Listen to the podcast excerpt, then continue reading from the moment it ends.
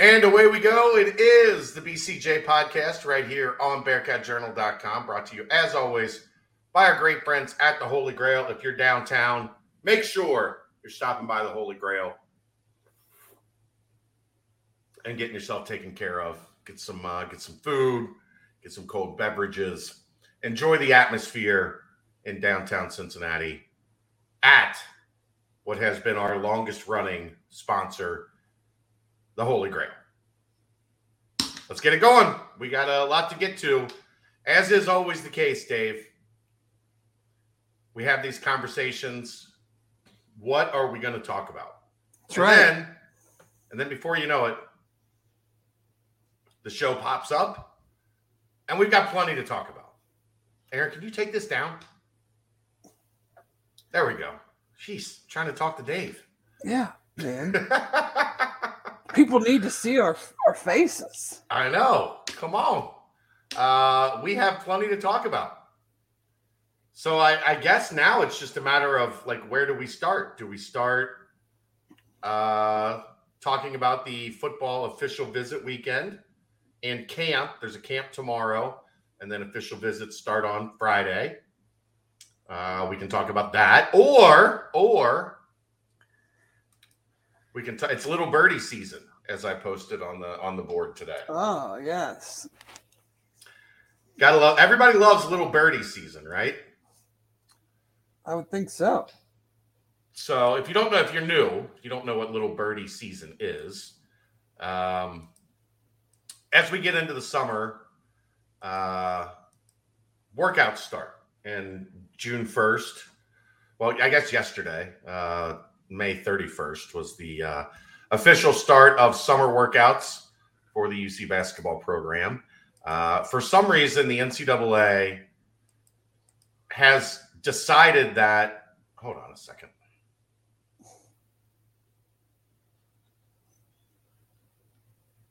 Why is this causing me problems? I don't know.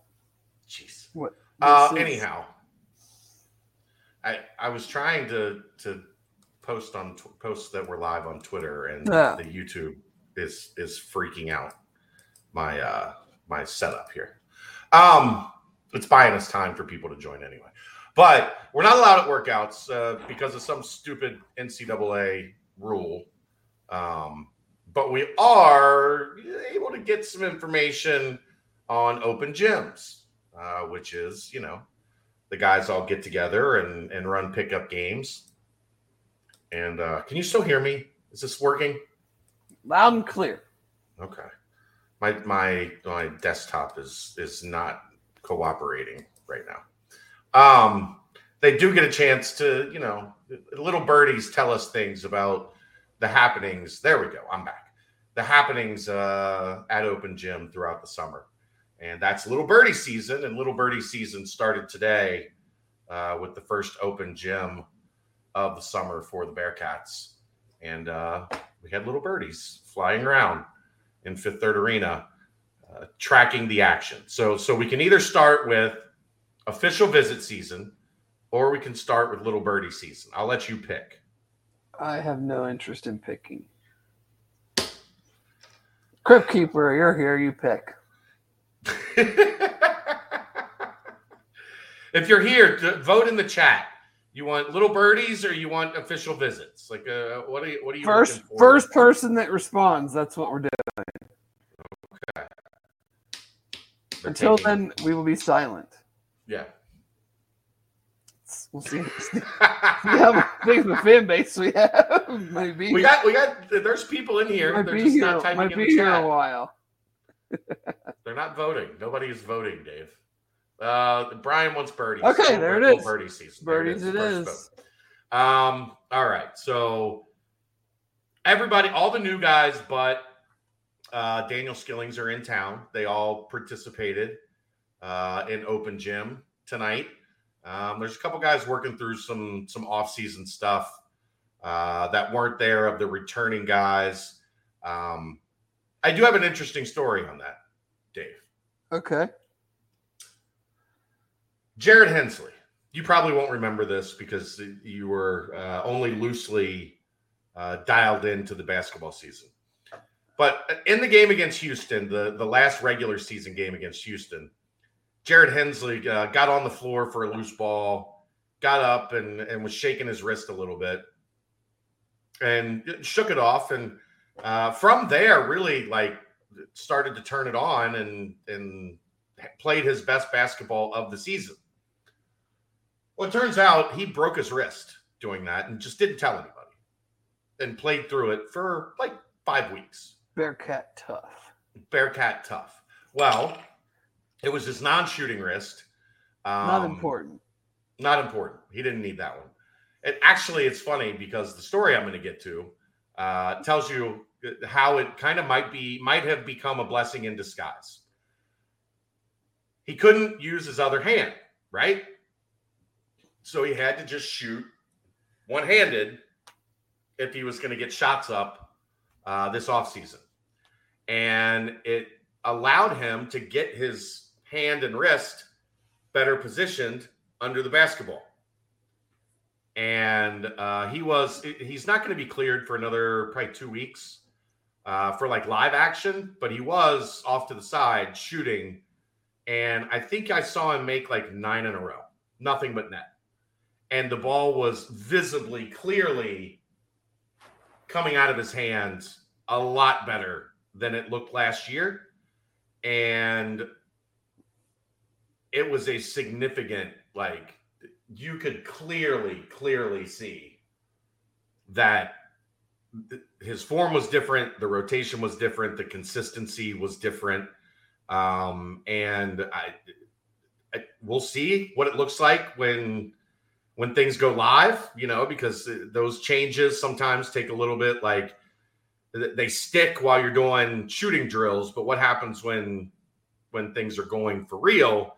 Uh, but if this is something he can can translate over into uh, live action, Jared Hensley that can shoot is uh, a very interesting player. Yeah, I mean he's he's a guy I've always had high hopes for because he fits the traits mold. Yeah. Like he's six eight, he's athletic, he's tough.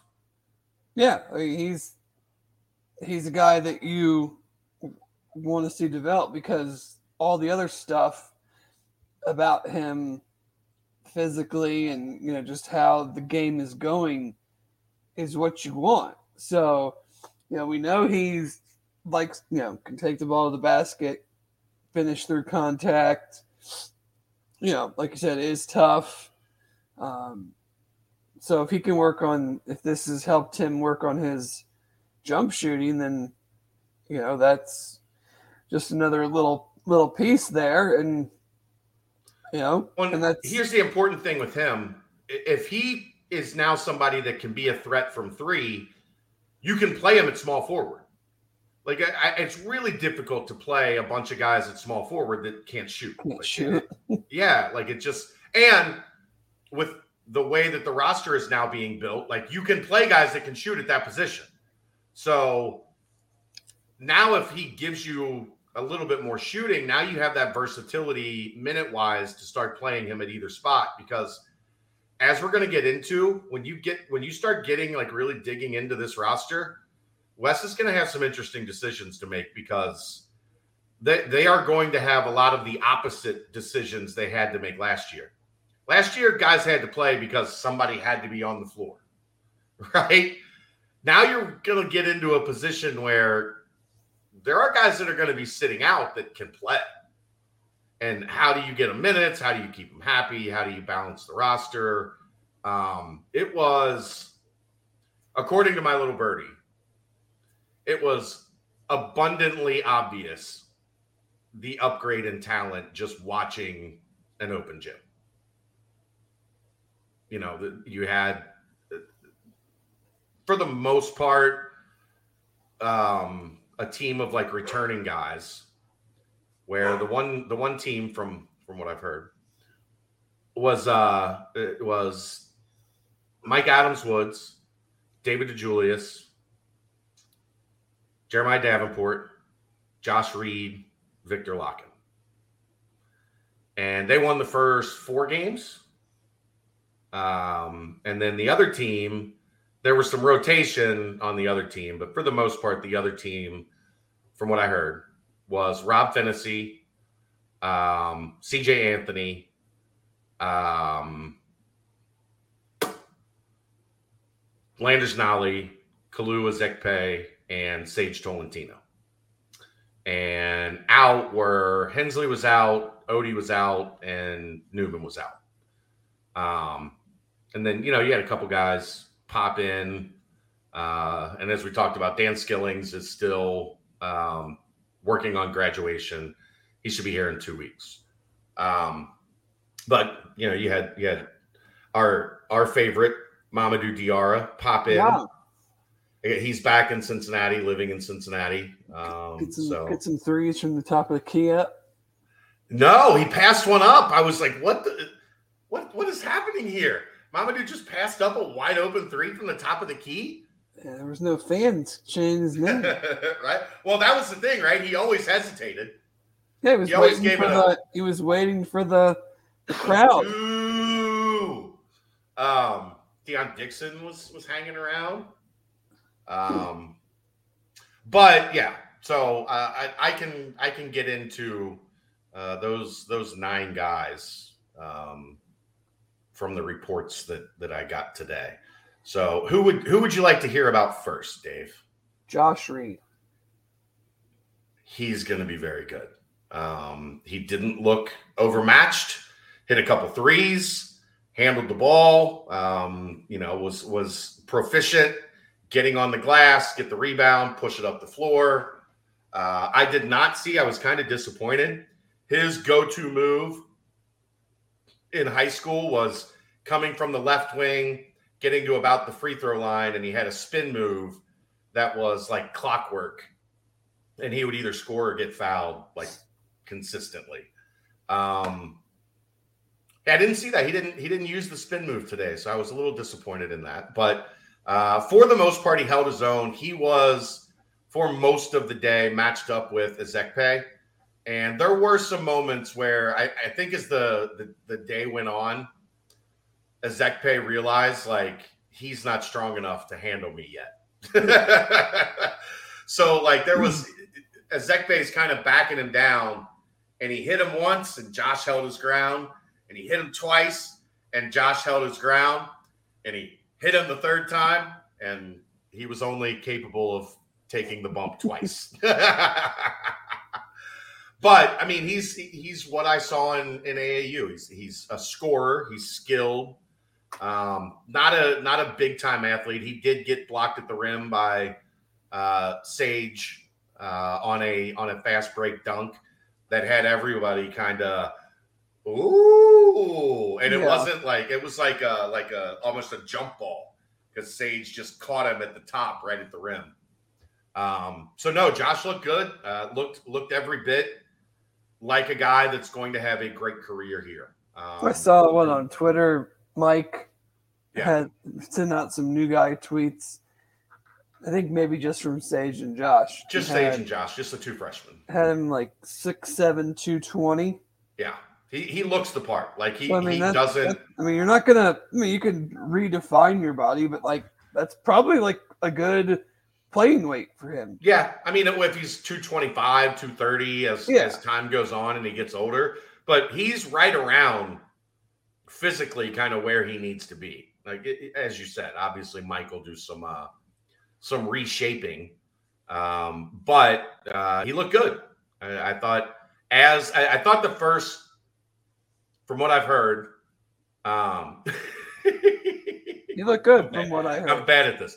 I thought the the, the first uh, couple games he was he was feeling it out, trying to figure out, you know, what was what was okay and what wasn't in terms of how aggressive he was being. And then by the middle, like he he had it going and you know, they were looking to him for for points and he he held his own. So and he he ran with the winning team for most of the day. Uh, so that's that's usually a good sign. Um, Sage, since we've already mentioned him, did you see the picture of him? I wasn't sure. Like, scrolling through Twitter, you know, I you see, I mean, I, at least for me, like I always like see a picture first because it's you know bigger image grabs your attention, and then you read. Like at first, I was like, "Who is that?" Like I didn't recognize him at first. Me too. A hundred percent agree. I don't know if it was the hair, the way the picture was, like it was in the kind of a position where he wasn't like you weren't showing off like his full height. Good, yeah, because he was kind of sat He's down, kind of like, like yeah, cr- you know, crouched or whatever, like hunched a little bit. So, but yeah, I was. I didn't. uh I did not That. recognize him. that picture right there. I had because it does because it doesn't say, you know, right? and so I was like, who who is that? I I know Sage. Like I, I've I've had Sage on the radio multiple times. I've I've encountered Sage and his family at Dine in Hawaiian, the food truck multiple times. I didn't know who it was at first glance. I told Sage that tonight, or I had the little birdie tell Sage that tonight. Uh, I saw this picture and went, and then I enlarged it, and still for a second when I was like, "Is that really Sage?" So what Rayfeld tweeted out today is up to 235 pounds. And I think the big difference, Dave, being he doesn't look like a, a, a boy anymore. Right. He looks like he looks like a growing man. And that's here's what I said conversation I had with somebody. At, one point the belief was they're gonna need to phys- like to, to physically get him up to speed. They're probably gonna need to redshirt him this year. I don't know that that's the case. Like you might still redshirt him depending on what you think you know he needs development wise but you don't need to. Like he's going to be able to hold his own. Is he going to be you know as good as he's ever going to be? No absolutely not. But uh he has put you give the kid a lot of credit. Since the end of his high school season he has put a ton of work in on his body and, and being ready to get to cincinnati and and play Well, I think he, you know, if that's the case and he keeps progressing and we're still, you know, five months from the season, like make it make it hard on him. sure Make him say, like, we know you can help, but it's better off to redshirt. Or they say this guy can even if it's five or ten minutes a game, like he can help. So we're gonna play him. And I'm totally down with that. Like you never know what's gonna happen in the future. If you think a guy can help you now, then you put him on the floor. Yeah, I mean, I why not? Like that's I mean- that's that's why you do these things, right? Like it's you know we we talk about it a lot with football in this year this expected year in the AAC but like I'd almost play him because he's not like what what bigs is he going to face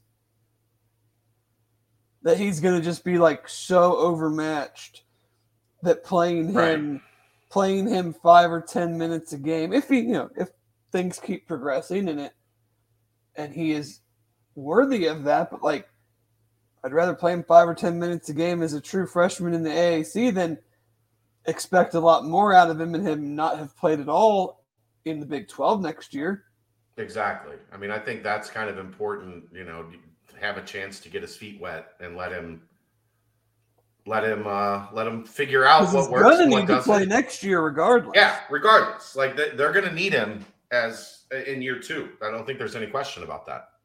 So, you know, that has been the biggest revelation so far of the summer is that he came in looking a lot different than I expected him to look. And that's that's a credit to him. It's a credit to, you know, I, I don't know how much like I know once they sign their letter of intent, they can communicate with Rayfeld and get workout plans and like, you know, get put on the right track. And credit to both of them because you know I thought you were going to see a skinny 210, 215 pound seven foot kid.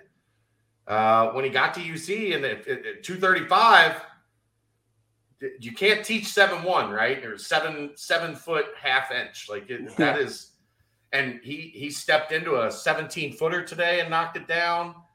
Uh, he moves well. Like it, it, I was expecting to think one thing at this point, and sure. I am now. Well, because there's just, I mean, there's a long, a long history of the, you know, uh, tall, skinny, developmental big, not just at UC, I mean, just in, in college basketball in general. Right. That you just are conditioned to be like every aspect of them needs a red shirt year. Outside of the guys that are going to be like lottery picks, like a Jalen right. Jalen right, right. Duren. Um, and if he can, if he can help, that's great. I mean, I see no reason to not put him out there. The biggest thing is it, he wasn't afraid to mix it up. He was physical. He was rebounding. Like I said, he, he blocked a couple shots. Um, he, he was cutting really well. Had a couple dunks, uh, cutting along the baseline with the ball on the opposite block, strong side block, and cut to the rim, catch the ball, dunk it. Like he showed good hands. Um, good hands and feet, man. That that's the part with bigs that if it's not there, it's probably not ever happening, right? Even even though he's young, how is his like timing and, and reading plays defensively from from the backside? Like is he a Okay, so far I mean it's come, hard to is he a come from a backside to make a block guy or is he more of like a block heads up with the guy that are that has the ball. It's hard to tell in an open gym setting because you're not really like they're not running plays, right? Right. I just didn't know if like he flashed yeah. like like just going for shit. Like I know it's open gym and I might foul the guy, but like I'm gonna try to block everything regardless of if it's like my guy specifically or you know a help side play. A little bit of it, but he's not like he's not like you know there's super like a Justin Jackson that would like come from come from the weak side, right? And, and use his athleticism. It's more length. It's more height. Mm-hmm. Um, but yeah, I mean he, he's capable of it. I don't think it's gonna. I think you'll see more blocks from him, like on the guy he's guarding. Okay, yeah. Than you will seeing him as like a, a weak side rim protector type. Now, that's not to say he won't have those blocks. Sure, uh, but you know, it's the rare ones are the ones that you know, like a Kenyon Martin, do both, that right? do both. You, you know, usually you're the athletic guy that's good at timing and and cleaning stuff up, or you're a good on-ball defender and understand angles and how to you know right. reaction to your guy. Um, you beat him off the floor, you you know, you know stuff like that. Um, but we'll stick with I guess the the new guys here for the sake of the first the first part of this? Sure. Would you like me to pick another person? Sure. Rob Phinisee. Uh, started a little slow, being the first open gym that he's he's run with these guys. Not surprising, but by the middle to the end, he was playing really well. Hit multiple deep threes.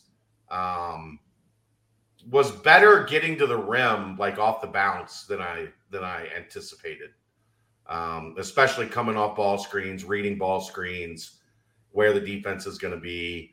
Um, and then uh, the part I had the most fun with was was he guarded DeJulius for most of the the afternoon or evening, and you got a chance to see Dave's a tough guard, man, because he's so herky jerky with the ball, and he's got the stops and starts and hesitations and step backs.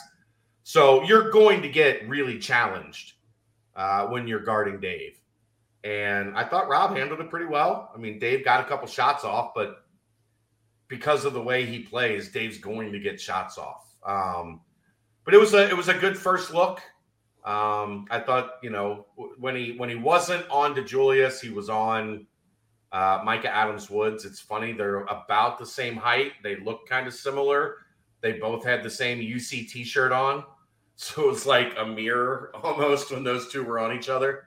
Um, we'll get to Micah, uh, but I thought I thought Rob handled himself well. I mean, it's going to be tough especially for a point guard when you're coming in and working with a bunch of guys you've never really, you don't know their game, you don't know where they like the ball.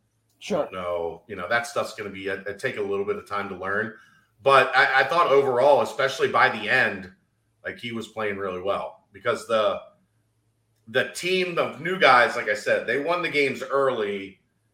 The t- or the team with the the vets won games early. The team with the new guys came on late, and they came on late because Landers Nolley said, "I'm not fucking losing anymore."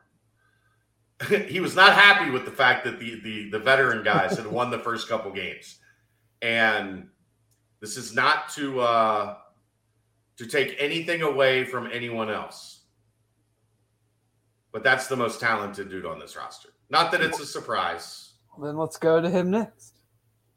Landers Nolley can get buckets. like he is. It is so natural watching him shoot and drive and and score, pull up floaters, you know, catch and shoot threes. He's got a super quick release. Um, a couple nice ones today where you know he caught it and maybe didn't have a great three point shot.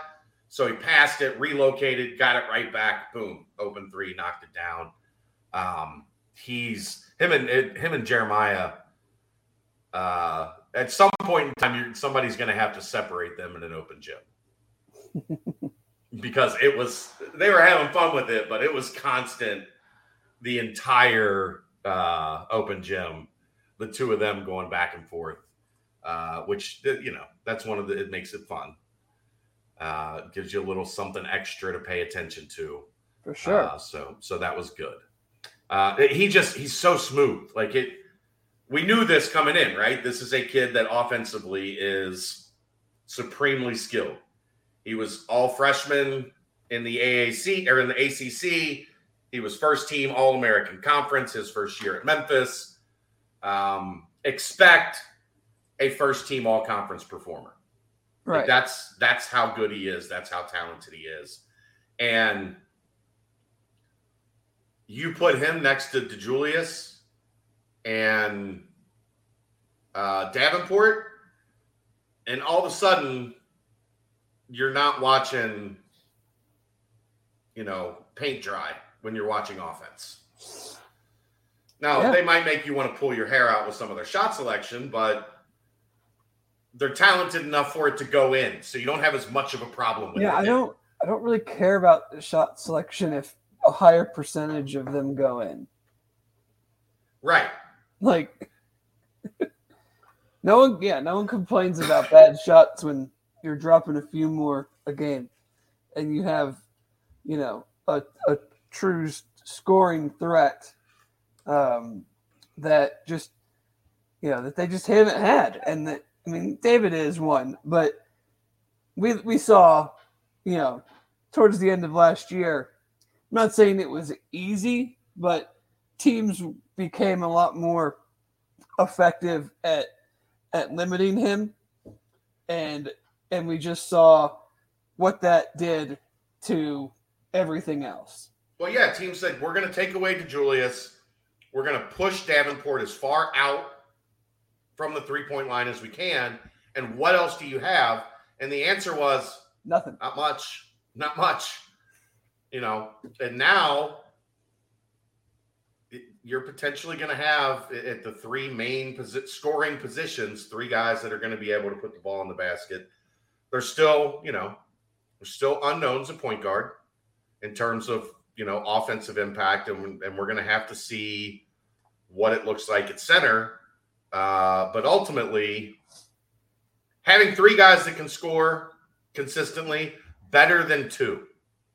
yeah, I mean, you just you know like it's it's so I mean, I don't know. It's like they just didn't have any options. There was no spacing. There was, there was no... no spacing. There were no options. There was no if plan A doesn't go well, we can just easily shift to plan B. Right. Like it was if plan A didn't go well, we're gonna lose by 20. if plan A doesn't go well, the shot clock is going to be very close to zero with someone out of position to take a shot. Right, because you, I mean, out, you had one guy that could get his own shot. Pretty much, yeah. Now Jeremiah will take any. He's never met a shot he didn't like.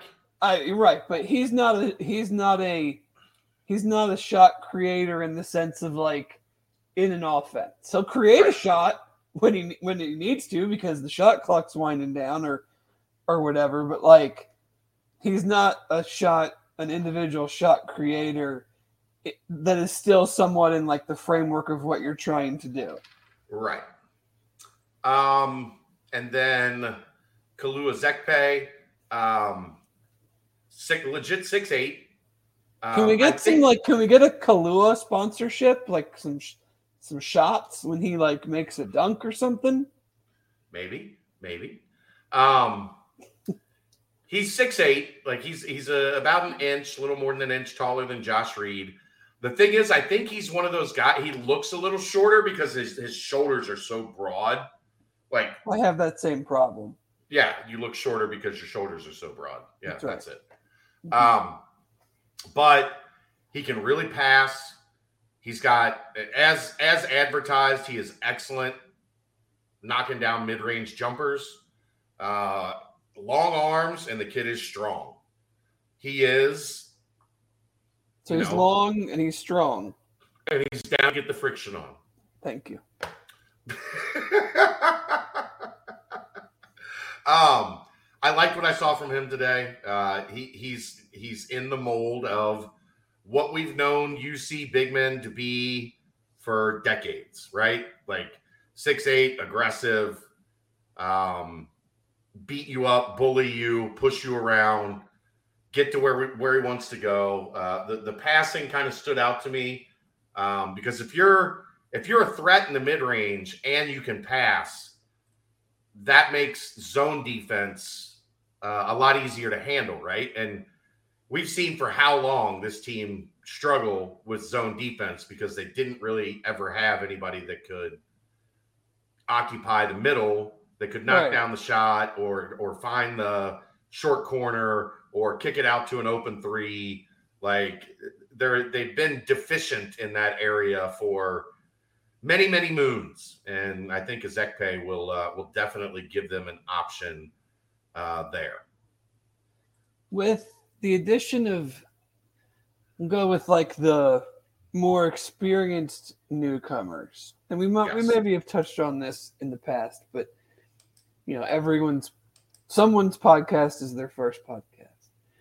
Yes, like Finney, Nolley, Zekpe, like scale of one to ten, like how much have we increased just the overall physicality and toughness quotient of the team? significantly. Uh, significantly. I, I eight, seven, eight. Like you're you, these three guys have, have played on some good teams and and and won a lot, right? Like Old Dominion, not as much as you know as Memphis and, and Indiana, um, but they they played in high level games. They understand what it takes to get things done at a high level. So you know, you're inserting some guys that have been there and done that, which is always a good thing for me. And look, that team was not Bearcat tough last year. It just wasn't. And by toughness, I mean the same things we always talk about. What happens at the end of a game? When the chips are down, when the game is on the line, like, do you have guys that can get stops and carry you across the finish line. They didn't have enough of those guys last year. And I think with these three guys coming into the fold, you've definitely increased your ability to do that, to to get the team across the finish line in close games and pick up wins. Yeah, I think that's kind of the thing that like not that I'll always remember about like some of mixed teams, but like how many times would they win a game by like two or three in a what we would call the old rock fights Sure. And you'd go back after the game and you'd be like, the other team didn't score for the last four minutes. Or right. they or they didn't make a basket. Maybe they made some free throws. They didn't make a, a field goal for like the last seven minutes. Yeah, they were one of nine from the floor. And, they, and we were winning games when we were shooting low thirty percent. Right. And uh, and we and we just you know we got to the point in that crunch time where we were just like, okay, we know that this is not, we're not going to be able to make any baskets, but if we don't let them score, then they're not going to win. I think the biggest takeaway from today also, and this is without Skillings being there, without Hensley on the floor, without Newman on the floor, without Oguama on the floor, this team's already longer and more they look more like a like a high level basketball team, right? Like that was one of the things that was terrifying about last year. Is yeah, you have like some real athletes now. Yeah, like you looked out there last year, and there's guys that are shorter, not very long wingspan, not very don't have the ability to cover a lot of ground, don't have the ability to to close out or or make scorers uncomfortable I mean, how many guys last year had, you know, career highs or like, you know, season highs in points? And it was it was pretty consistent. And now you that you're almost looking at a team like, hey, you can get all these guys on the floor, like especially three, four, five. What what are the rotations going to look like? How are how are things going to pan out to right. uh to make this team the most successful? Not it's the exact opposite problem of last year. Yeah. You know, we've got to play these get like these are who we've got. This is the roster that we have. These are the guys that have to play. And now it's going to be more of okay, I got to figure out this guy's only this guy's only getting 8 9 minutes a game and maybe I need to figure out a way to get him 14 minutes a game to to make us better. So, uh yeah. That's the uh that's the first report from the little birdies on the the five new guys that are in place. Uh, returning guys, Jeremiah Davenport hit a bunch of threes. Um, he also, you know, Landers Nolley did some work on him from time to time. Uh, some things don't change. you know, like to me, at this point, just focus on offense. Not everybody yeah. can be great at both. Well, you're but cl- now now he can be in a role where you can say right. you're clearly better on the offensive end. So do whatever you need to do to try to excel offensively. And you know, you take what you get defensively. Don't be a total liability. But I you know, it's not gonna all of a sudden well, but here's what I would say also. Like if you've got a fantasy on the floor and you've got, you know, either uh, Newman or Landers Nolley playing the three, and you've got Jeremiah on the floor, like there are pieces around that are going to make him a better defender. Sure, sure. Because last year there just wasn't like you could just you're, isolate you're him. exposed even more when you, you know, you know, Jarron Cumberland had some sneaky good defensive traits, but we're not going to. No one's going to characterize him as a as a great defensive player. But he right. was surrounded by some some really solid defensive. Well, yeah, yeah, Gary and Jake, and you know, nobody's ever going to call Kyle a great Trey. player, but Trey and uh, there were guys around him that could that could mask some of his deficiencies. You're going to have more of that, right?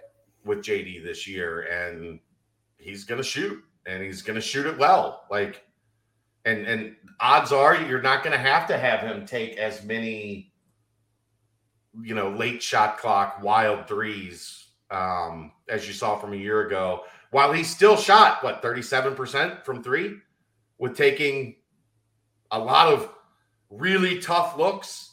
Uh, you reduce those tough looks by a little bit, and all of a sudden, maybe that Maybe all of a sudden you've got a a 42% Jeremiah Davenport from three, uh, which can win you a couple extra games over the course of the season. for sure.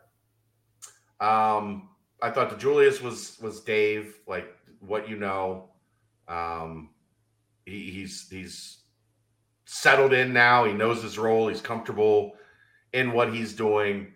Um, I think the interesting part of this becomes like, can you get him comfortable more so at the one at times? Right.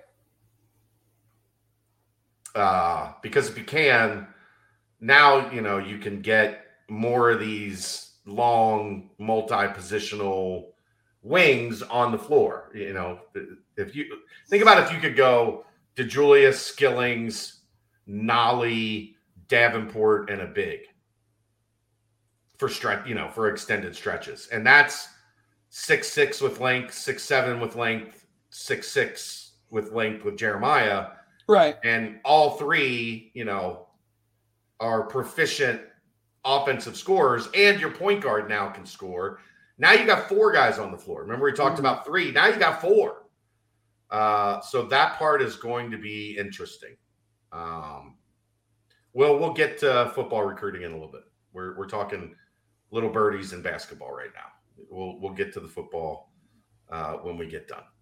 Um, I thought Mika Adams Woods looked good today. Uh, you know, again, I thought you got to a point last season where you were just asking him to do more than he was capable of doing because he was the only, you know, once they shut down DeJulius and once they kind of limited Davenport, that puts the pressure on somebody else to have to make the defense pay. And I just don't think he was ready for that role. Um, and I, I think in a situation where you've got more guys around him that can score, he's a good passer. We know that. Um, he's steady. He, he's a guy you know you can count on to be, you know, reliable, but he's maybe just not a guy you can ask to have to take eight, nine, 10, 11 shots a game, right? Yeah, I mean, I think he's a dude that if he comes in and he's he's hitting his shot, then he gets some more minutes. If he's if he's not, then you know that's just kind of with this roster now. You don't you're not forced to play him maybe more minutes than you would ideally like to. I mean, right. You got a deeper roster now. Not everybody can play 15 to 25 minutes a game. Like, right. it's just not, it doesn't work that way. So, I mean, some somebody is going, someone who's been on the team for a while's role is going to get reduced. It's the nature of improving the roster.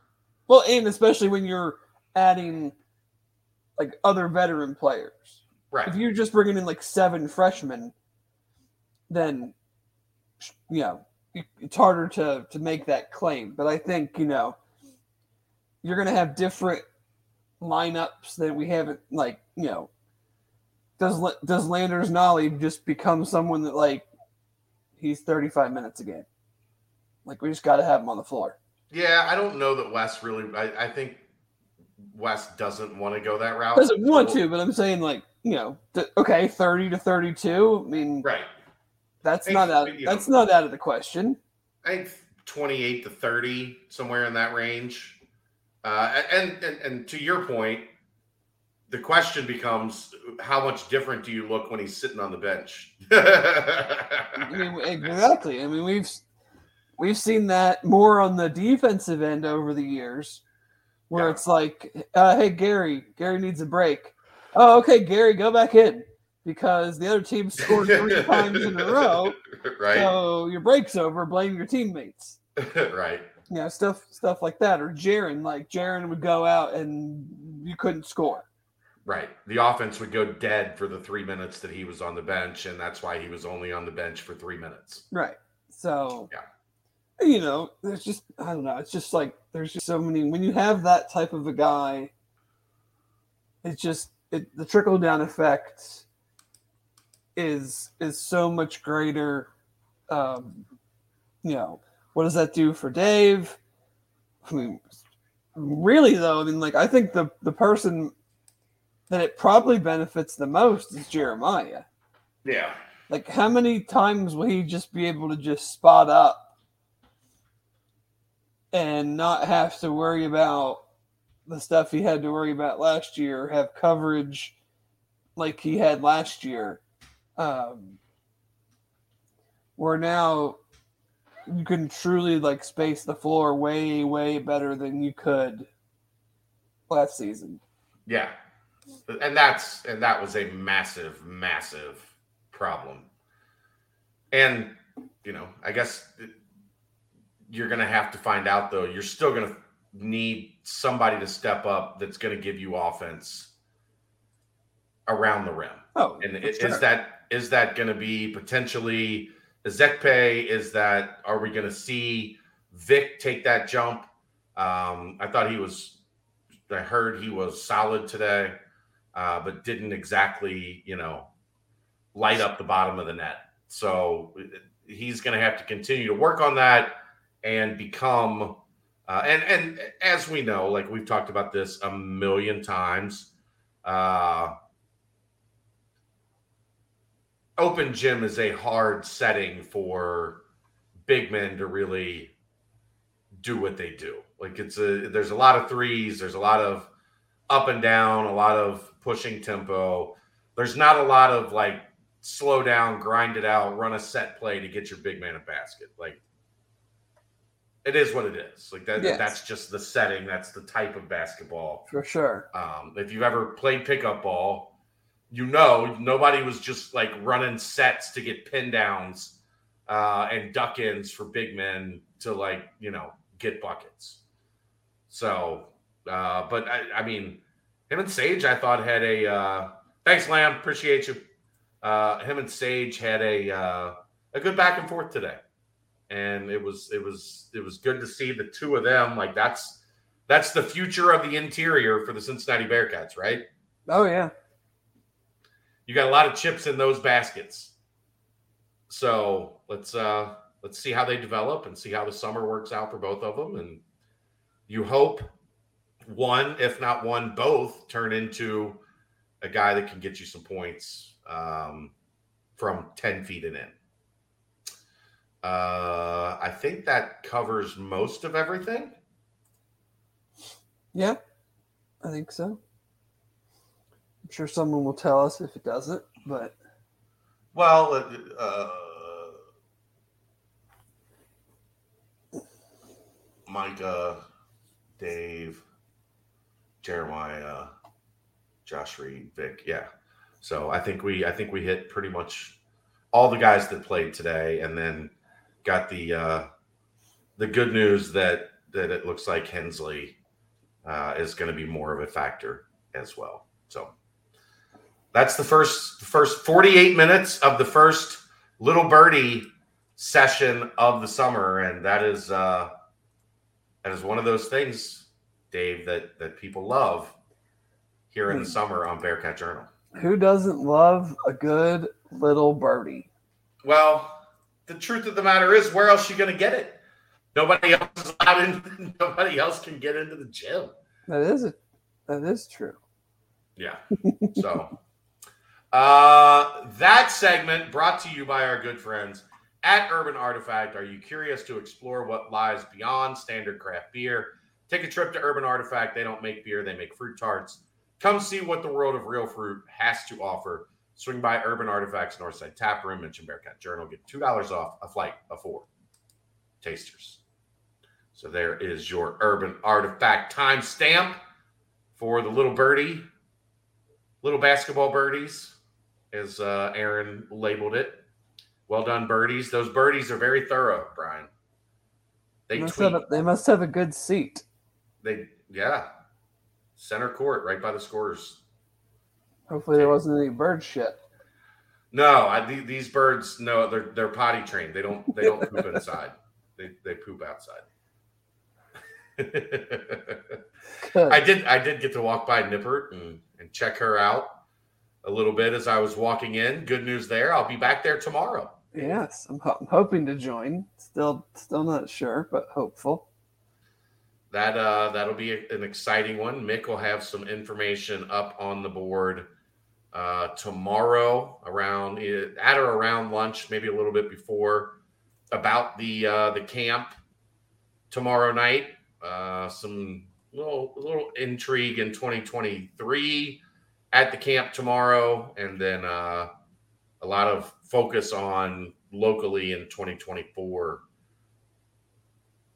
at the camp as well. So uh, we'll have a lot on that.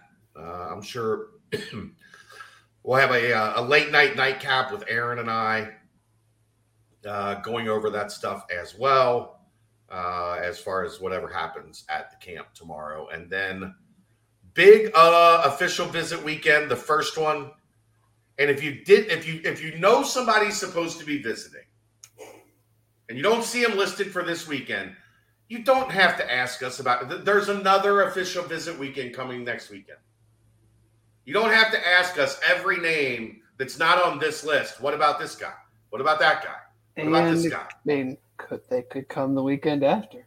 Yeah, there's well, I think there are going to be a couple stragglers that third weekend.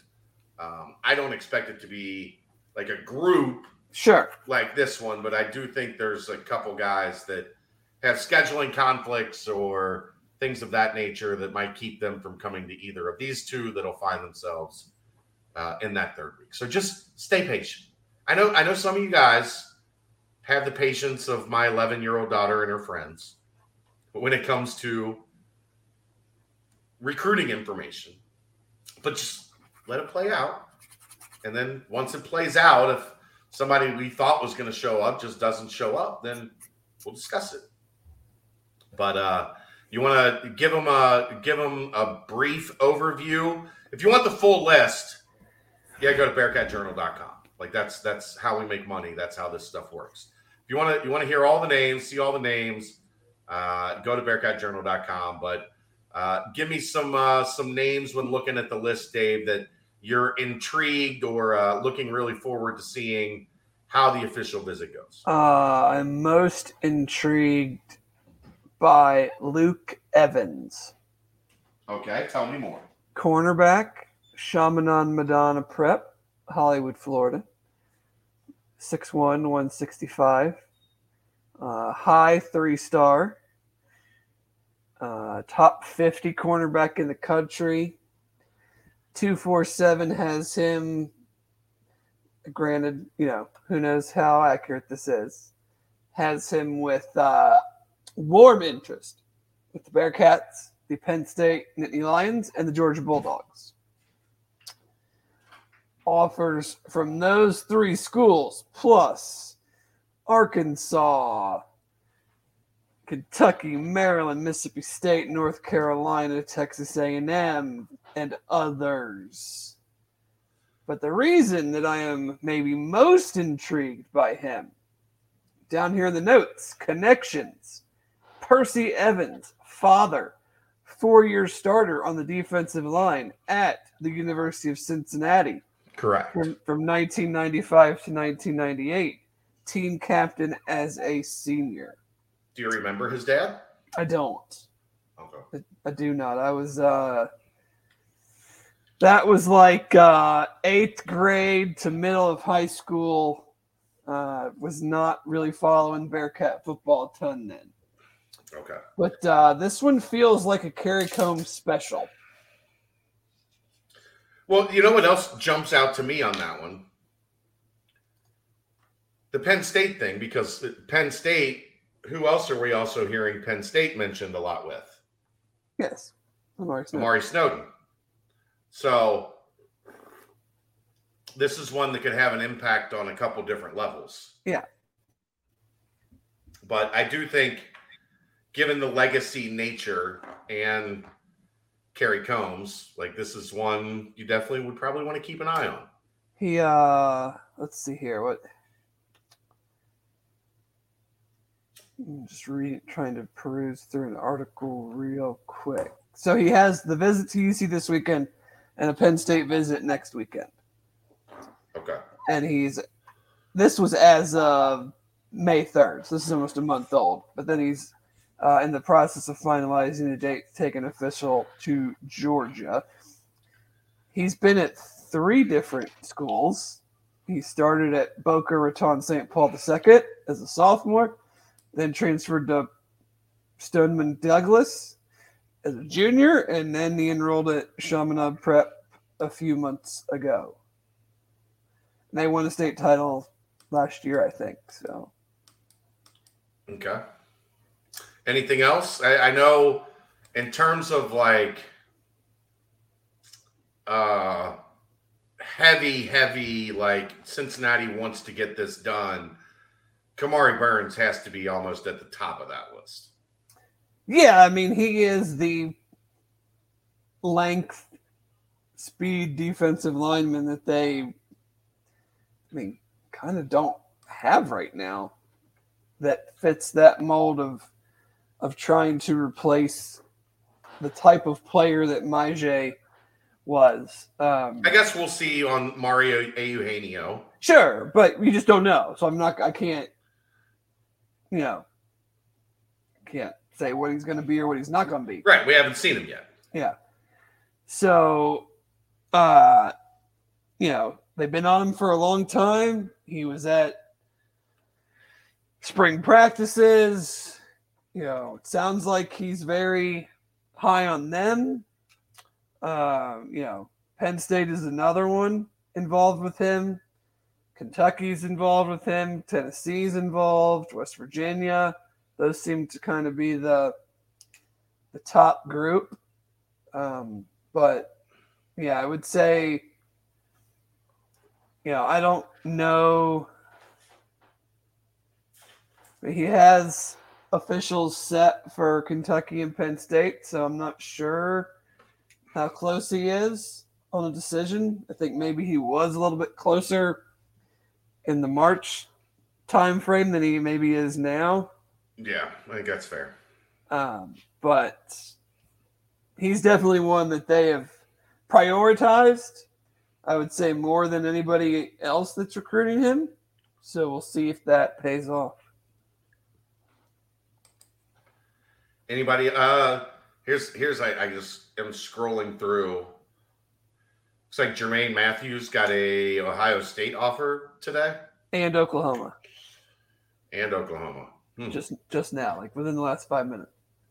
Welcome, welcome to a fight for Jermaine Matthews, Yeah. Mm-hmm. and he has a July fourth uh, commitment date.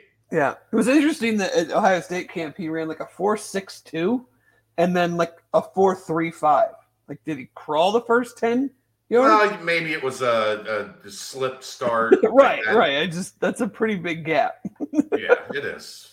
Um, I mean, so a lot of these guys we've n- not that we've talked about them, but have kind of been on the radar. So I'm trying to like pick out some of the ones that might be a little bit new. Aiden Green from Powell, Tennessee. I mean, Powell's one of the best programs in uh, them and Alcoa are are just outstanding programs in Knoxville.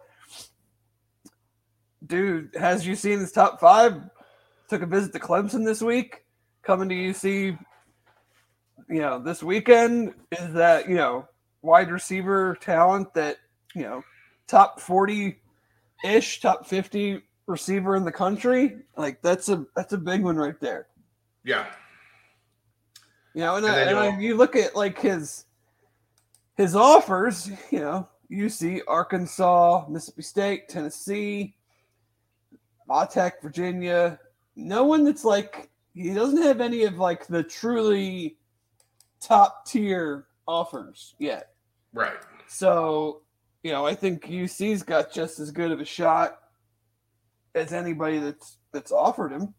Sure. Anybody else? Mm, I mean, they got three offensive linemen visiting. Uh, Yes. All all listed as tackles, all six five or bigger. Um, you know, we know what what that's all about. Um, Khalil Ali from New Jersey. He's actually outside of Dan McCullough. I think he's the highest rated player visiting. Yeah. It's, that's an old school Big East battle right there. That's a BC, Cincinnati, Louisville, Pittsburgh, West Virginia. I'm surprised there's no Rutgers in there. Well, because Rutgers stinks. but I mean, he's. Fair. I mean, they've. You know, he's got a. Granted, we all know how offers go. You got an offer Yes. today. Is it committable? Is it an offer? Is it still standing tomorrow? If you want to commit, who knows? But he has reported offers from Florida State, Miami, Michigan State, Nebraska, Ole Miss, Penn State, Wisconsin. So, I mean, I think this is one. It's like we've had all these safeties drafted. Mhm. Would you like to be drafted? We could probably help you do that. Right.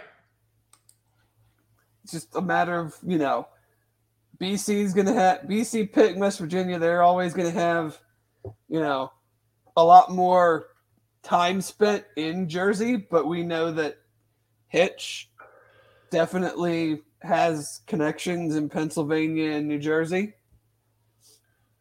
So For sure. So we'll see. We'll see how that goes. Um, I guess. Do you want to? You should we? Should we speak on Daeh McCullough? Sure. We had we had a question about it. We can we can address. Yes, he is planning to commit on the fourth. And yes, he is visiting UC this weekend. Those two things are both true.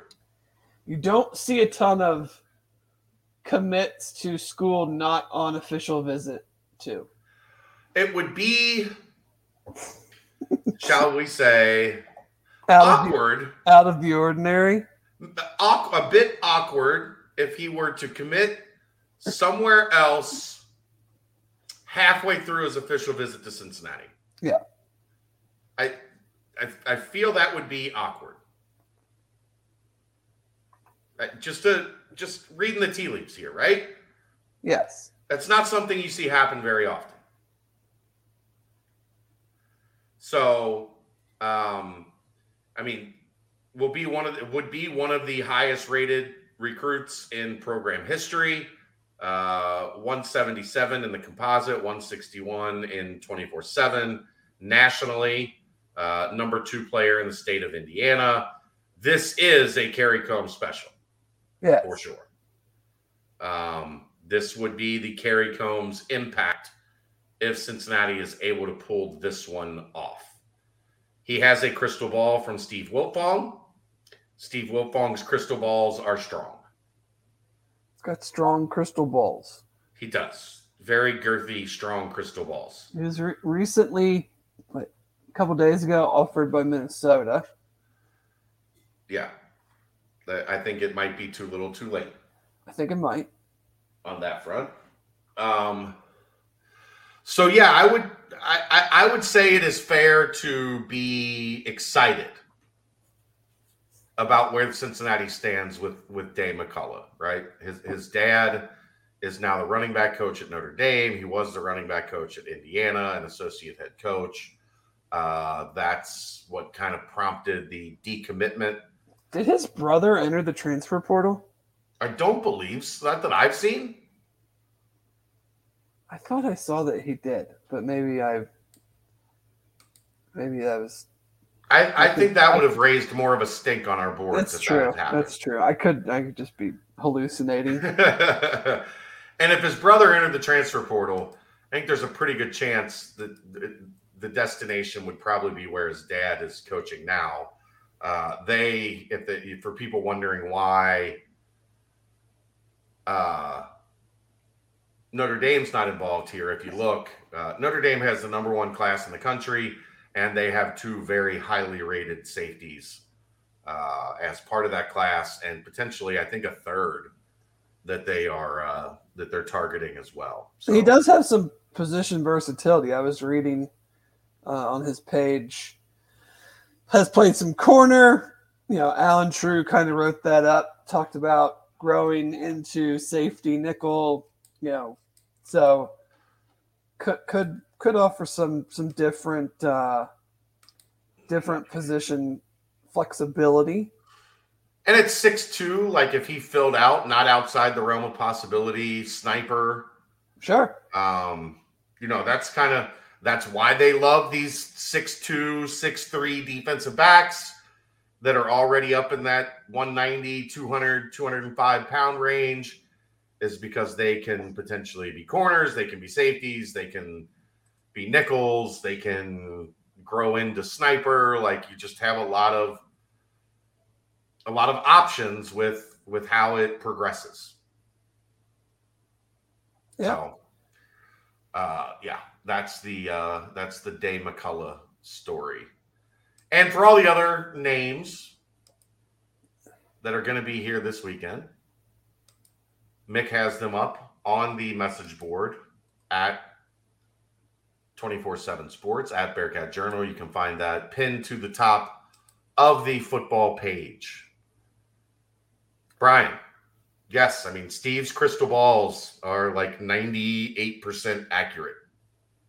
Those are, that's why they're, they're strong.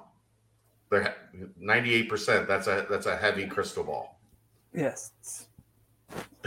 but uh, you know, I, th- I think it, you know it would be worthwhile to be on the lookout for the camp article tomorrow. I think Yeah. there will be, there could be a couple names on there that might pique some interest. Um, who could, depending on how they perform, uh, possibly be added to this list. Yes. Uh, is Mick still doing UC and Purdue? Yes. Part of Mick's full time compensation package comes from my checking account. So he will still be covering UC as long as that is the case. Yes. to get him to full time, uh, working continuous, continuing to work for Bearcat Journal was part of that uh, compensation package. So he is he is still here and gracing us with his presence uh, until that changes. That's right. That's how that works, right? If he doesn't want the money from me, he can stop working for me. But I don't think that's uh, I don't think that's how how working full time goes, right? Like you, you want to make as much money as you can. So yes, he is still uh, working for me, and that is something uh, that happens throughout the industry a lot more than people realize. Um, you know, guys helping out in in places that aren't their you know full time focus. His full time focus is now Purdue, but he is still uh, here at Bearcat Journal. What else you got, Dave? You got anything else you want to talk about tonight? Uh, I just Well, let's let's that. timestamp that. Let's timestamp that. Uh, the the recruiting information. Uh, Urban Artifact is the largest sour only brewery in the United States. They pack over 700,000 pounds of real fruit into their lineup of fruit tarts every year. Swing by Urban Artifacts Northside Tap Room, mention Bearcat Journal, get $2 off a flight of four tasters. There's your timestamp. Let's see, a couple couple things. I just saw that Lester Quinones from Memphis is going to be staying in the NBA draft. That's a big hit for them. I I like his game. Uh, despite the super super uh Short awkward shorts. and annoying short shorts. Uh, but I, that's a that's a pretty big blow for Penny, I think. I am seeing that uh, someone who has visited the What, what, Bearcats. I'm sorry. what about the news on Memphis looking into getting a new uh, gym floor? Because the one they have is terrible. It's should've terrible. Years ago. Yeah, it's awful. Awful. I think they should just let three six design it. Huge, huge news though. If they finally get rid of that awful floor, sure. Well, for, the, UC for them. Central Florida still has it, don't they? Or theirs just looks Yeah. like blacktop now. Remember, didn't they Yeah, have like the Disney for a little while for a year? Yeah, their floor has been bad. For I mean, the worst in the country is still Oregon with like the trees. I, I'm I'm I'm actually a fan. Really? Yeah, Hmm. it's so it's so like distracting that it, that it actually just kind of flows. okay. I think it's very ugly. The one that uh, the one that I don't like is Colorado State. Like the Yeah, that ram, one's the ram too, horn that's like the whole si- like the size of the entire court. Yeah, that one's not good either. I'll give you that. Um, but then I've also just saw that uh, an offensive lineman who had, has visited the Bearcats a couple times out of Detroit, Amir Herring, is taking an official visit to uh, Nebraska, and it seems like maybe a Nebraska Michigan battle for him. I know uh, his name had been bandied about back, you know, it's been a minute, but you know, four star and but an interior guy. So I think that's kind of where we've got a lot of those. Uh, you know, it's the, the tackle position is what they need uh, to be addressing. I think that's fair. Yeah. Yeah, I mean it, it's it's tough because he is highly rated and he's very well thought of. And he'd shown like he'd shown significant interest in UC, so it seems like maybe UC has decided to kind of move on, and so he has as well. I don't necessarily know that it's moving on as much as it's just they're not looking for interior line. Right, but that's what I mean. Like they've moved yeah. on to other targets. Not that they Right. don't think he's good enough, but like, you know, they like what they have on the interior, on the roster, and and in commits, and you know, Right. the spots are are are better used elsewhere.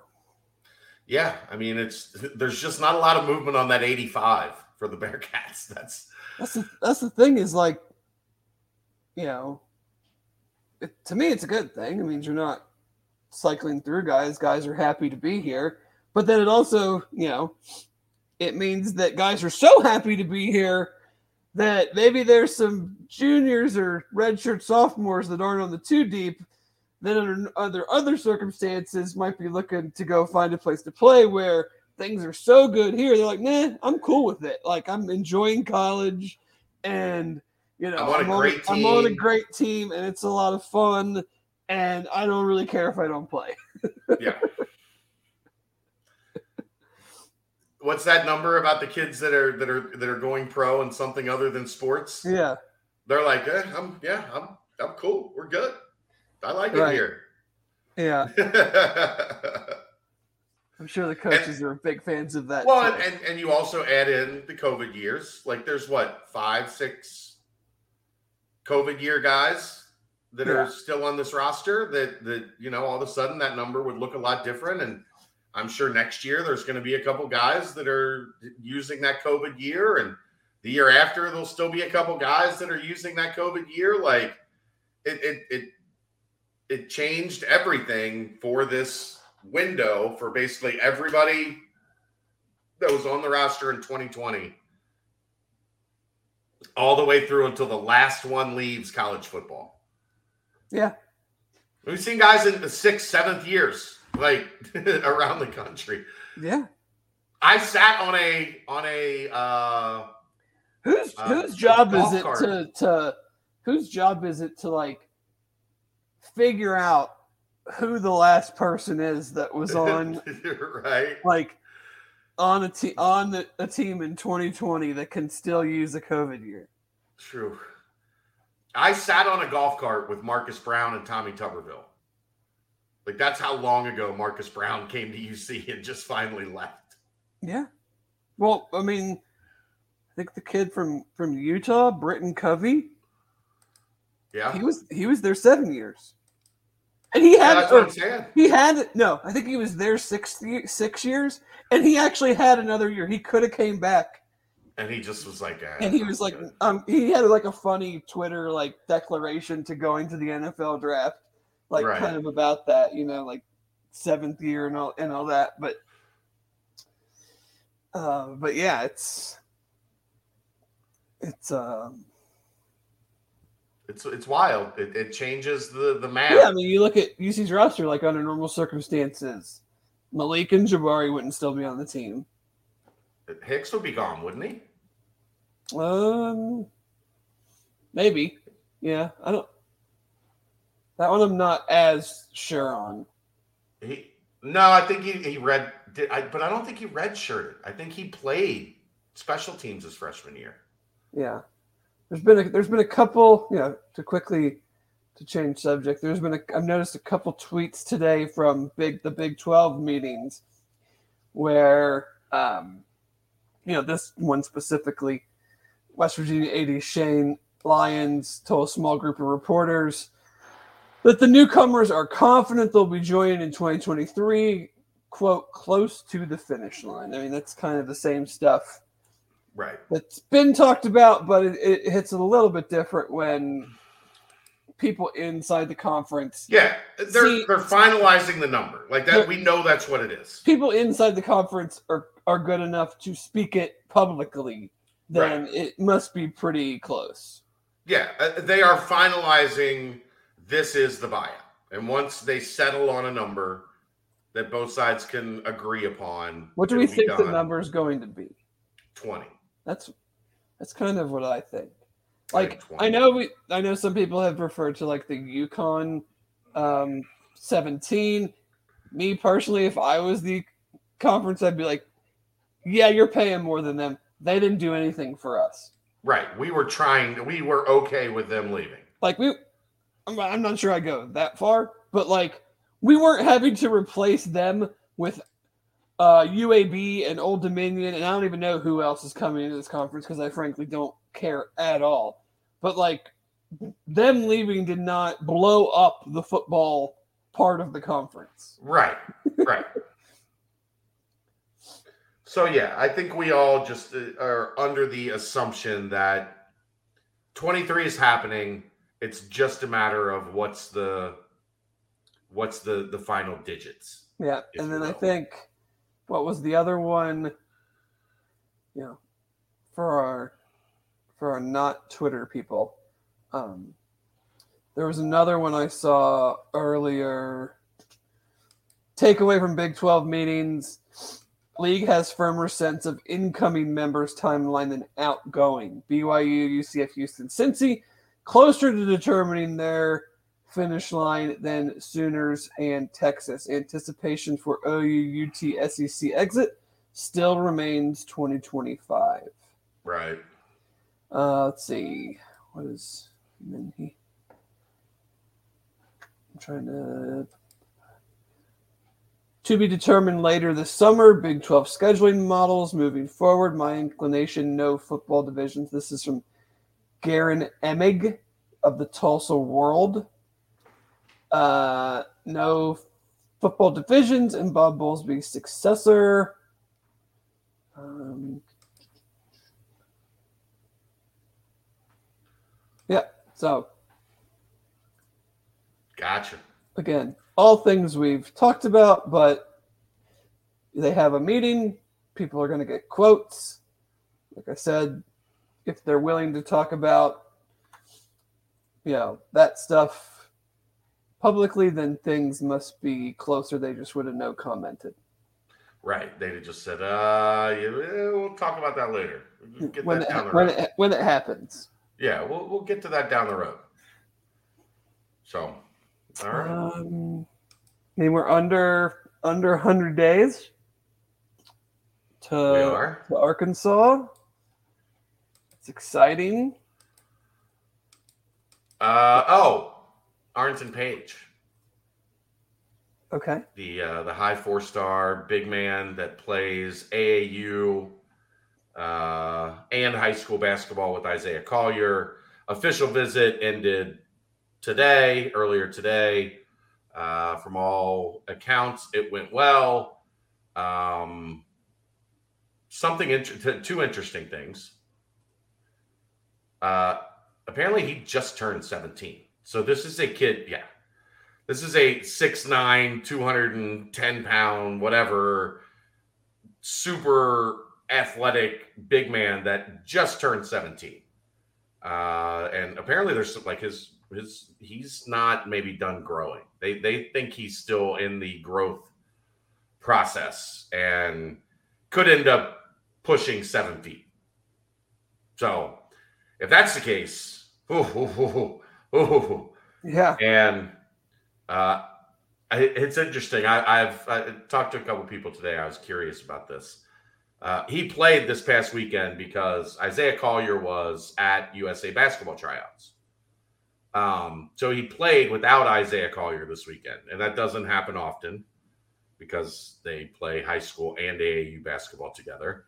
Uh, and I think there was a realization of how much more fun basketball is when Isaiah Collier is on your team.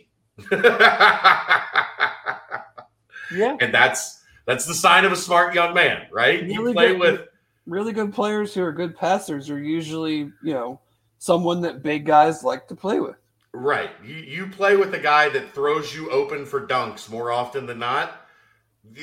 You'll like uh you'll you'll like playing with him more often than not. Ed, this is a Cincinnati podcast. Shut up.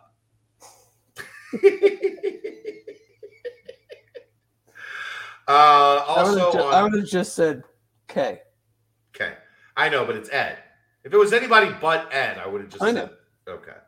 But it's Ed, so Read the room. read the room, Ed. Read the room. Uh, and then I have very few words blocked on Twitter. Think you can guess what a couple of them are.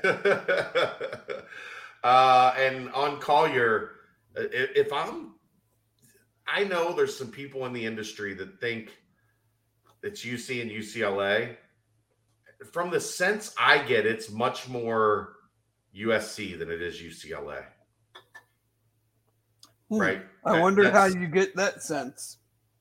Uh, actually, it's not the way. I, it's. I think UCLA thinks they're in a really good spot, but I, I just, I, I, for from what I'm hearing, I think USC is a serious, serious threat here.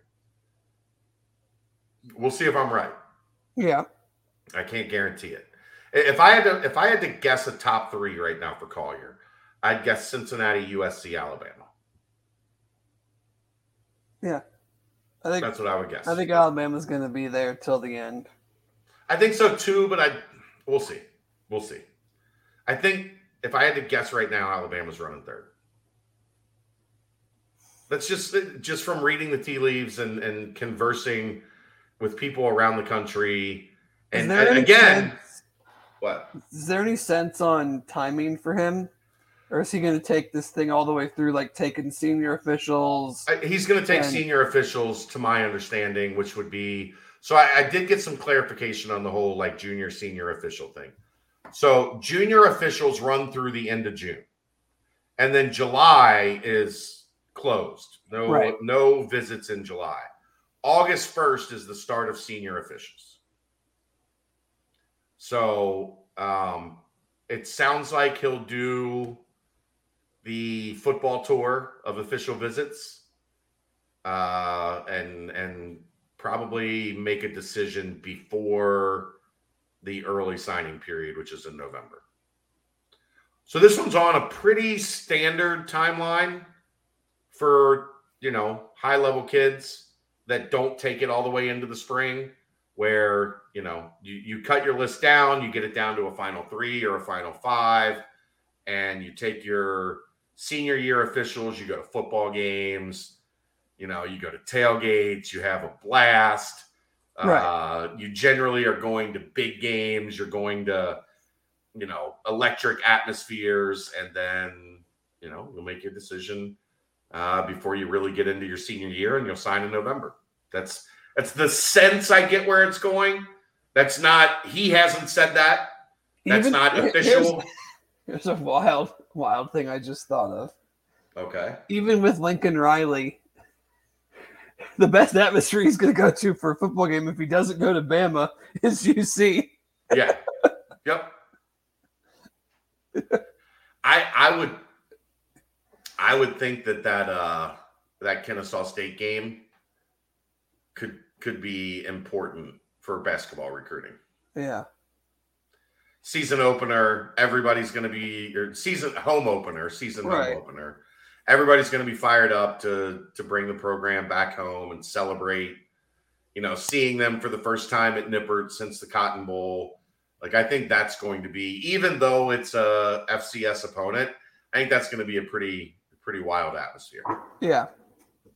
so would Collier and Page commit roughly at the same time? No clue. I I, I don't know if there's a like a, a, a specific connection that, that they've decided they're going to commit similarly. I have not heard that yet, so I can't speak on that.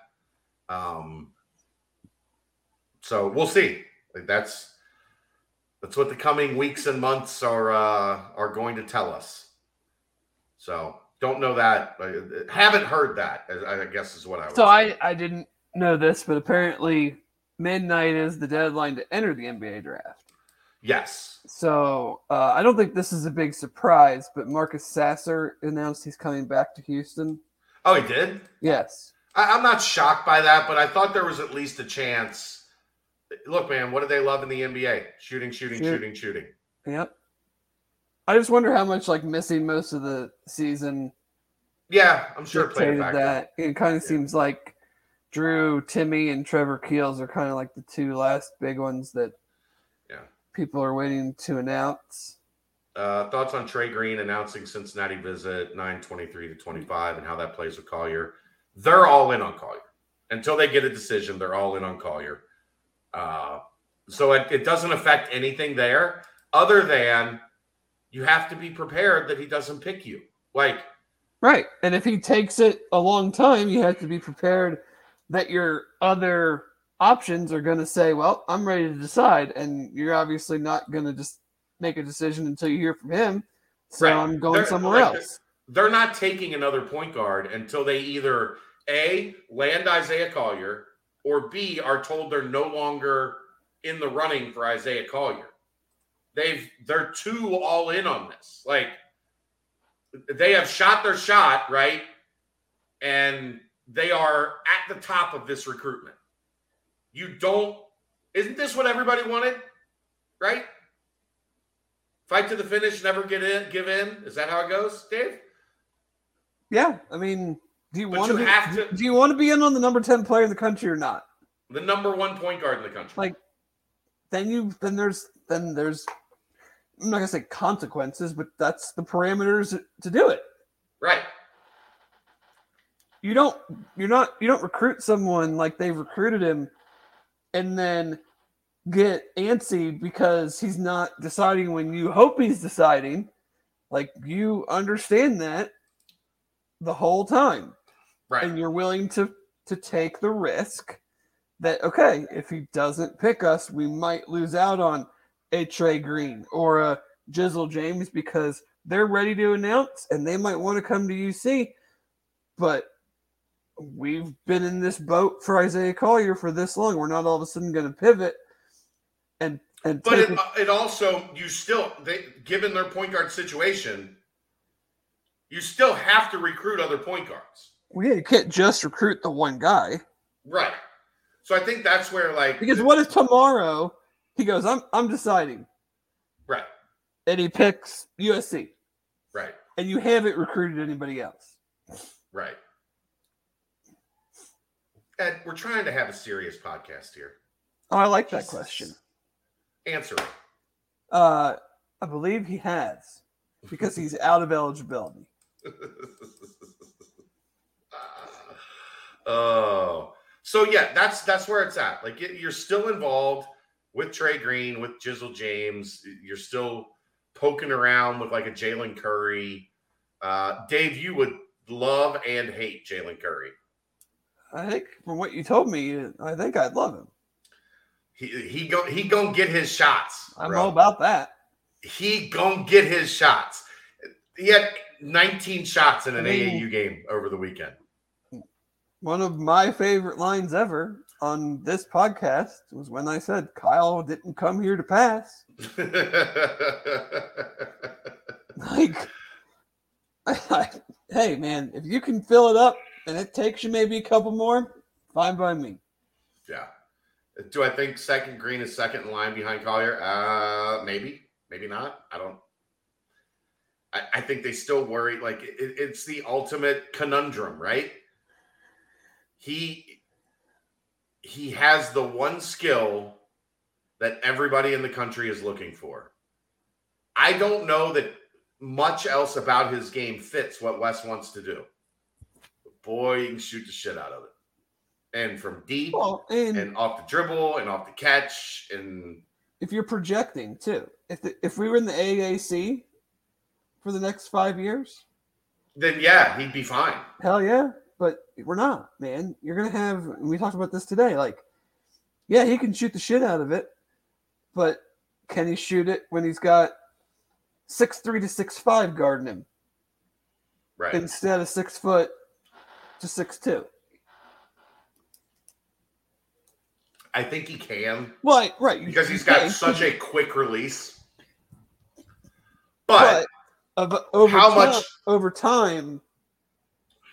yes, and how much of that percentage is reduced by having a, a, a more significant hand, like a more significant closeout, a more significant. Just how how many how many shots does he just not get off? right, Does he not feel comfortable taking because of that? right. I feel you. It's it, it's an interesting like as a coach. That's why you get paid the big bucks, right? That's that's that's, what you get tasked with or are making those decisions. I see why there's a bit of hesitation because of his size. I also see why they're still definitely involved because the kid makes shots. Well, I think just look at his his group of finalists. Cincinnati, Xavier, Virginia Tech are the three three officials that he's scheduled Like, today. but then also what like VCU, right? LSU, yeah, I mean- who's got a mid new mid major coach. yeah, Um, you know, he just doesn't have the high high end, probably because he's five ten, Mm, maybe five eight. Yeah, in that range. he's around five eight. Uh, I was standing there talking with somebody that hadn't seen him uh, over the weekend in Louisville, and they were like, "Oh man, he's smaller than I thought." It's like, yeah, It's not good when everybody already knows you're small. yeah, and then he's smaller than I thought. Right. So, uh, oh, Will, Will, look, man, that dude's a bearcat. that dude, I, I love him. Like, I, I, this was really the first weekend I got to like sit down and and get a good dose of Cohen Carr, and I only saw two and a half games, so it wasn't maybe as complete as some of my other evaluations, but I would love some Cohen Carr.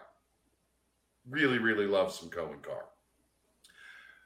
For those that for those that don't know, he plays uh, with the Georgia Stars. He's from Georgia, but he's going to prep school in South Carolina. Six foot five, and bouncy, Dave, bouncy. He had a disrespectful block that was so disrespectful they called him for an intentional foul. Did he even foul the guy? I don't think so. Like we, there was a dude sitting next to me that got up and went over because like at, at these AAU events they have like um they have like ref clinics, right? Yeah. And the refs like all get graded by officials that are sitting on the baseline watching the game. Sure. And this dude I was sitting there with got up, went over to the guy that was the like, the head official, and was like, "Y'all serious with that shit?" Like maybe he fouled, maybe he fouled him, but Like just he- because, like, like one of those like he probably fouled him, but the block was so good, like you can't call it. it was the block was clean. Maybe there was some contact, but because the block was so clean, the dude like thudded to the ground. Uh, the, the old the old flagrant when they land on their Yeah. back and Yeah. fall hard that Right. must have meant that they hit them hard. What it meant was all his momentum was going this way until it wasn't. And then it went like that. Yeah. I don't he doesn't remind me of Keith Williams at all. Well, sorry. That's a it's a different that's a it- Keith was kind of thin and like yes, he was athletic, but he wasn't like this kid's physical, like physical as a wing. Uh, no, Ed, you would drive me fucking crazy. It could be, it could be your dri- your driver. He just stays You in the could- park, just stays could- in yeah. the park in the lot until you're done. Ed, what's this? What's that? Tell me about this. What about that? It'd be like the first time I went to an AAU tournament with Brent. You did you did that? Brent, I, well, it was in Indianapolis, and Brent met me there. And I'm then sorry. it was like the first time he had been around. It- it is what, like you know, I'm- it's a, it's, it's a, it's a, You know I'm kidding. it's a. I know, I know, I know. I'm just saying it's a very different world. So if you're new to it, you have lots of questions. Like, how does this work? What is that about? Who is that guy you were just talking to? oh man. All right, I, I don't I don't have a whole lot else. I don't think. Oh, I, ha- I have a little. uh Should we end on some food? Sure, I'm down to end on some food. Well, before you do that, I did want to let everybody know I heard from somebody today that the Lindy's magazine is out. Oh, buddy, Um, apparently, when they said June, they meant they meant June. can we can one. we get Aaron to come on and do a dramatic reading of, of the Bearcats preview? I, I Only don't. if you do one for yours. I mean, sure. All right. I don't have any haven't- I haven't- that. I haven't picked up my copy yet, but uh, I am. I'm going to be on on the uh, the hunt for it tomorrow. So we'll I have see no I have no problem with that. if I can track one down here in Athens. We'll do we'll do back to back duplicate readings of your previews and see how alike they are. It's different, but same, same. Yeah. the two the, the the the like the one deep should very be very similar because both of you got it asked me for mine. That's right. you Finalize yours. Utilize your assets. I mean, come on, man. I didn't go to all the practices. right. I'm not saying it's wrong. I'm just saying they should look about the same. That's all. I wish I Uh, could block Twitch people. I, I do want to go on the record for saying that. So Ed realizes this is ser- like this is business, right? No. I don't think he does. Bye, Aaron. what did what did you what did what else you have, Dave? Oh, some some uh, some food. Food. All right, let's go. So we're going. You know, obviously, you know, and most of our You're dedicated listeners know- Florida, yeah. Now that I'm going on vacation to Florida Starting And- Friday. starting Friday. And uh, I wanted, we are, uh, we rented a house and on Saturday is like arrival day. So instead of trying to do like a big grocery run or find a restaurant to take 13 tired people from traveling and a almost three year old to, I went ahead and found a chef to cater us dinner at our house. Nice. So I'm going to That's read, the way to do it. I'm going to read you the menu. And I want Okay. I want to get your opinion on this. Okay. So we are doing like a because we'll be, you know, getting there whatever time everyone gets there whatever time. Pool all day. So the first night, this is the first night. Yes, I recommend this so that you don't Okay. have to like do the big grocery run the first day you're there, Okay. uh, or like figure out where you're going to order from or whatever. Yes, first night we did a like a uh, small apps type of party. okay. There's a lot here. This is this is pretty impressive from from Chef Blake. So we're, Okay. we got uh, some barbecue Berkshire country pork ribs with crispy fried onions. Okay. Some boom boom shrimp with uh, Boom Boom Shrimp is always delicious.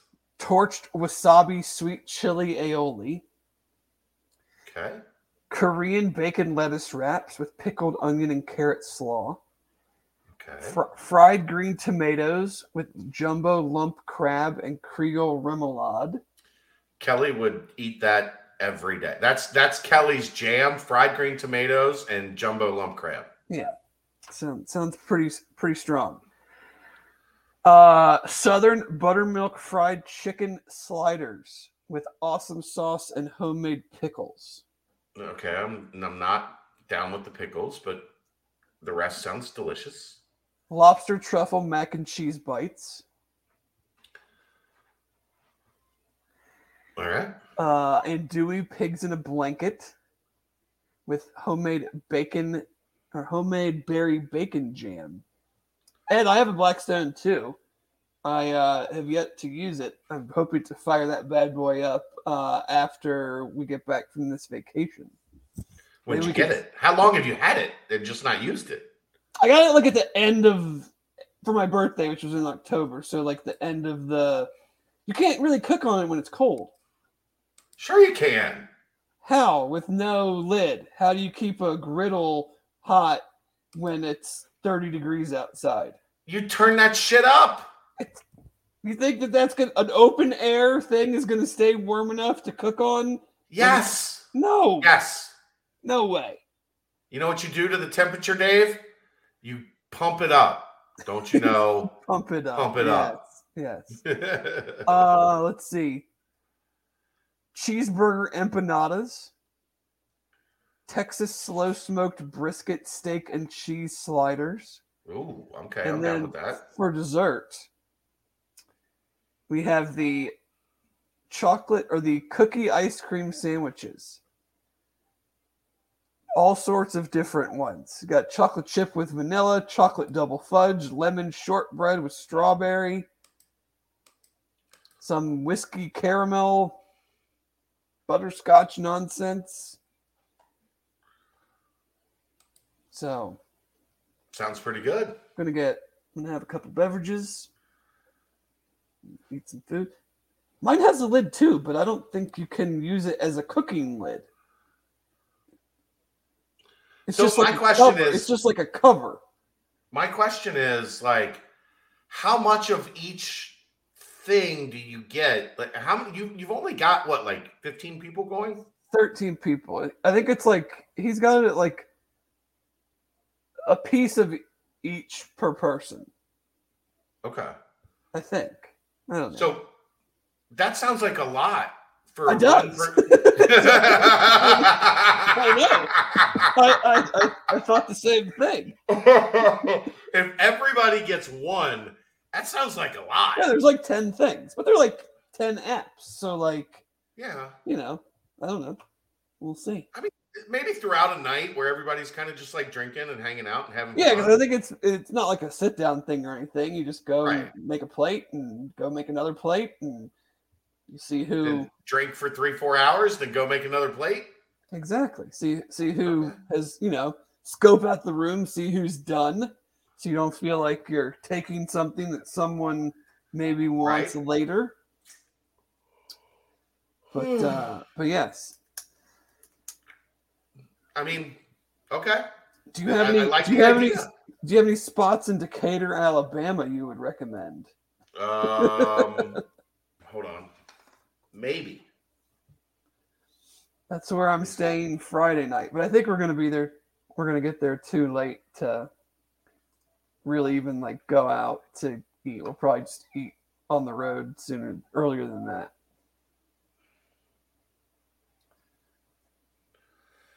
Um, so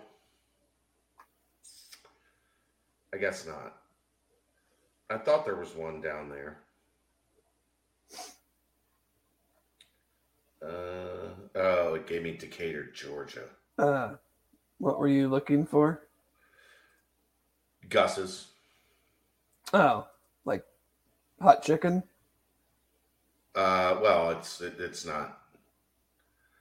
It's Gus's famous fried chicken. Oh, It's- it's okay. got a little kick to it. It's the one in Memphis, the, the place I always go, Memphis. Oh, okay.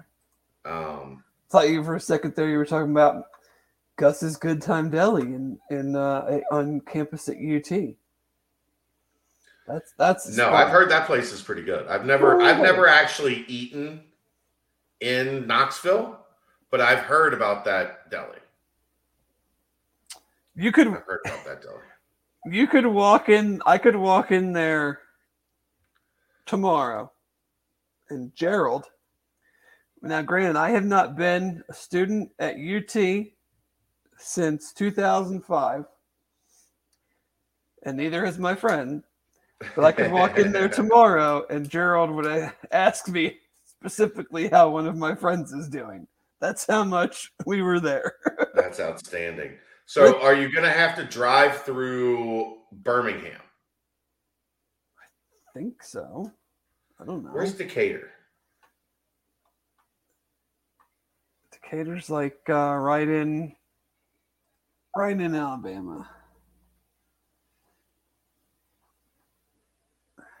Like uh coming through Georgia or coming through No, like through Tennessee. Tennessee? Oh, uh, yeah, you'll have to go through, but that'll be the next day. So that's not gonna. I was gonna say there's a Buc-ee's in uh Birmingham. Oh well, then we'll definitely, as long as it's right on sixty-five, then I'm sure It's a- we'll. It's not. It's a. It's a maybe ten to twelve minutes out of the way. Uh, like that's that's iffy. I don't I don't detour much. yeah, I know. It's on twenty. Like if you're going back towards Atlanta. Yeah, okay, I got you. So you could get there pretty quick and pretty quick back, but it's like a it's like a 15 minute drive out of the way. Yeah, so it's like an hour out of your way though, because it's fifteen minutes. You're there for thirty. Well, where are you going in Alabama? Where are you going to the beach? Destin. Oh. Never mind.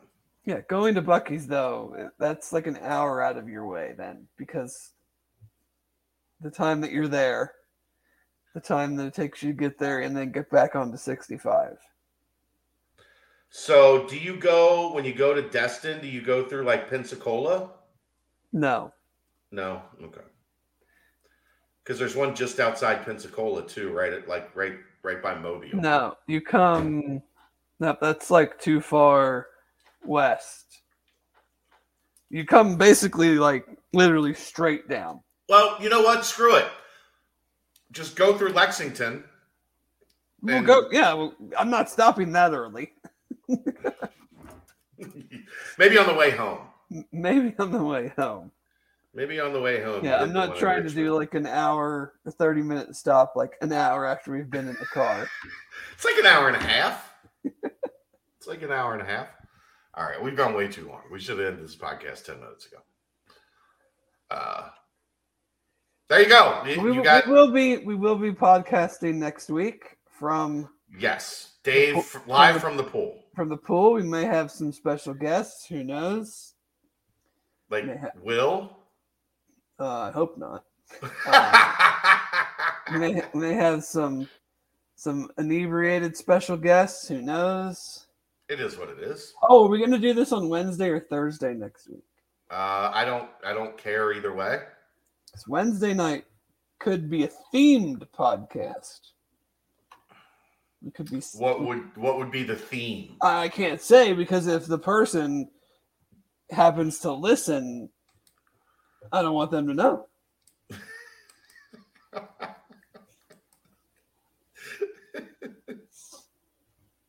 I can only imagine where this podcast is going to go next week.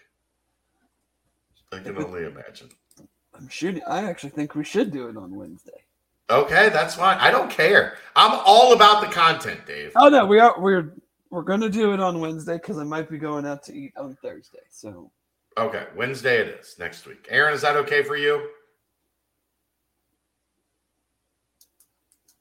Okay. Wednesday it is, Dave. wonderful. All right. Let's get the hell out of here. He's Dave Simone. I'm Chad Brendel. It's the Holy Grail BCJ podcast uh, right here on BearcatJournal.com.